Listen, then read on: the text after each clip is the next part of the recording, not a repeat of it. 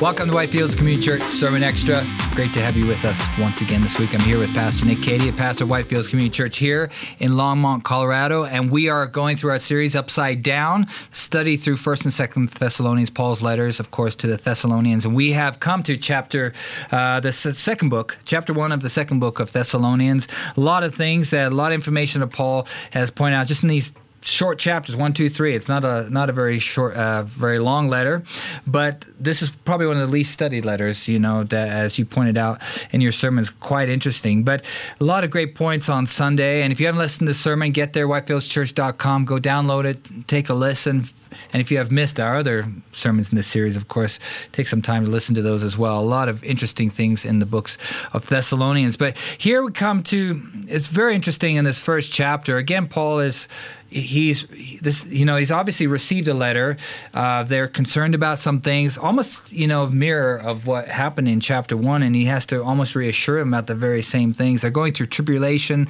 There's a lot of things going on in their lives and paul very you know it's the, he basically their spiritual fathers writing to them and, and reassuring them of things about being in tribulation and god's judgment and some of these things that you touched on on sunday. But one of the interesting things and one of the phrases that came up i think from this is that is our faith able to grow unless it's tested? Mm. Yeah, it's interesting because uh, he says there in the first couple verses of the letter, he mentions the fact that they're enduring intense persecution, and yet he also mentions that their faith is growing abundantly. And I guess in the original language, did a little bit of word study, they were saying that this word abundant is like you know super abundant. Like it's like wow like this is uncommon growth that's taking place in your faith and in your love for each other. And um, i think there's a clear correlation especially if we look at other places in the bible that faith grows under pressure right? It's like a muscle. You have to exercise it you have to use it or else it won't grow. So your question can faith grow without testing? Um, i think in theory right we can begin to have faith um, by hearing the truth. So, you know, faith comes by hearing, hearing from the Word of God, uh, like in Romans chapter 10, right? And so we, we do begin our journey of faith through hearing the truth. We hear the truth. Um, with the work of the Spirit, we believe the truth, and that is faith. And it says that without faith, it's impossible to please God. However, I would say in order for that faith to grow, we have to go beyond just hearing the truth. Because I can tell you a lot of things that are true. I think most people, you know, at some point, they have to go beyond just knowing the truth in theory. I don't like I could tell you some things that are true. Like here, here's a good example. People who smoke know that it's true that smoking is bad for their health. Um, people who have a messy house know that it's true that it would be better for their mental space to have a not cluttered house, right? It's like people know that's mm-hmm. true and they believe it.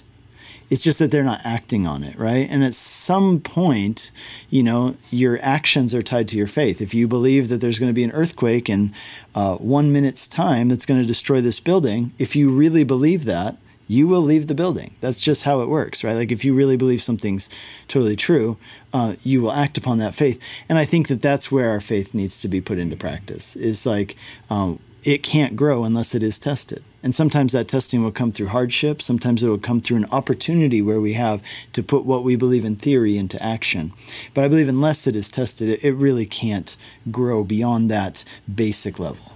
Yeah, and, and one of your last points, the sermon was uh, an interesting prayer, and we get that even here at the end of the chapter. Paul, Paul doesn't pray that God takes them out of their trials, but basically gives them the strength to endure the trials and glorify God and in glorify, the midst of it. Glorify God in the midst of it. And that, I mean, that's it's very interesting. You and I both have stories, and and actually leading up to this this sermon, I had two conversations with people that this particular topic came up with. One was a, a guy just dealing with stuff from PTSD and and things like that, and another guy who had a, a son who uh, with autism who's four years old, questioning God, you know you know, his expectations of God and all those kind of things.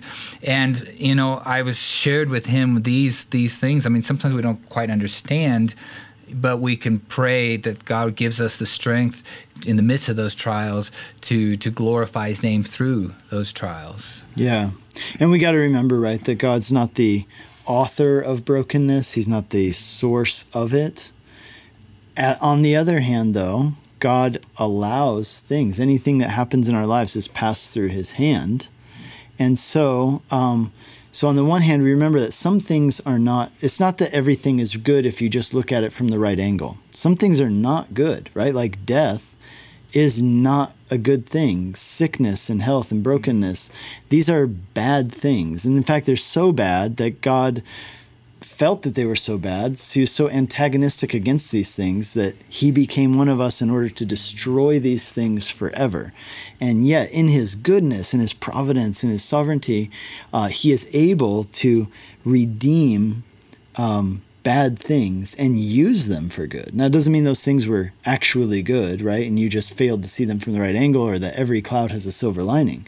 No, it's that there is a redeeming God who takes ashes and makes beauty out of them. And I think that's that's one of the best you know phrases that we can take from the Bible for this idea of redemption is that he makes beauty from ashes. You know, like ash. What good are ashes? You can literally not use them for anything. You know, you think about ash heaps and things like that. They're just, you know, good for nothing. But he takes things that are, you know, the remnants of you know, fires and burning and destruction and make something beautiful out of that. And that is who he is.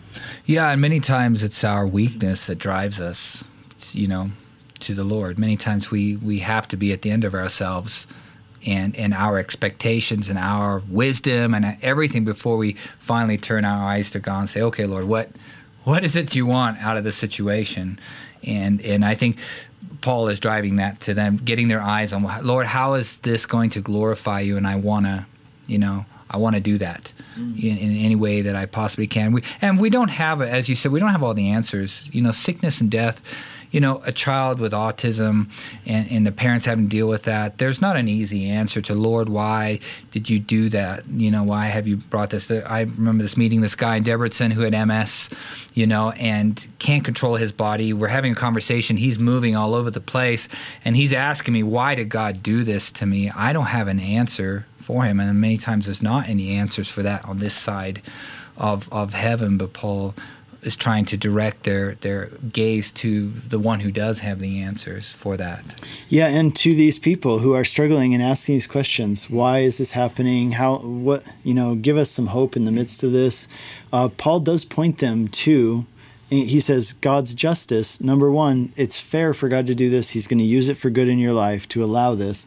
But secondly, remember that there is a day coming when this will end.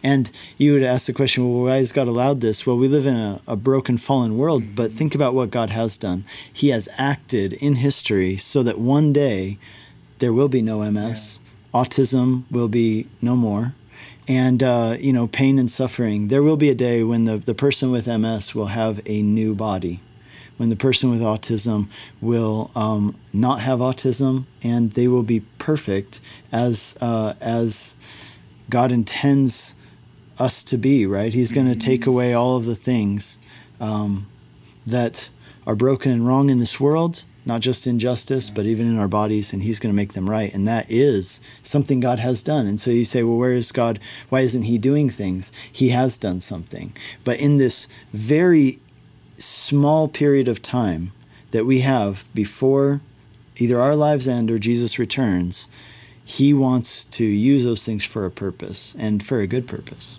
Yeah, no, definitely. And I think you know, the question that Paul brings up, you know, something that we can take away, you know, for our viewers today is that maybe maybe our prayer is not, Lord, take me out of this trial, but Lord, help me glorify you in this trial and let your will be done in my life and then just kind of lay it, you know, at the feet of the Lord in, in and that's faith. And as you do that, you just kind of grow in faith day day by day, you know, trial trial by trial. So, no, great great stuff. Get in there, second Second Thessalonians. It's one of the least studied books in the Bible. They say, well, let's hopefully uh, buck that trend and get you studying the book of Second Thessalonians. And uh, if you want to follow us, uh, you can follow us on Instagram, Facebook, and YouTube. Ring the bell. We're up on Spotify, Apple Music, Google Play. You can subscribe to our podcast, and it'll be there in the inbox when the new one comes up. And so it's great having with you uh, you with us this week. And if you have any comments, suggestions, thoughts, stories, hey, hit us up on any of those social media outlets, and we will love to respond to you. God bless.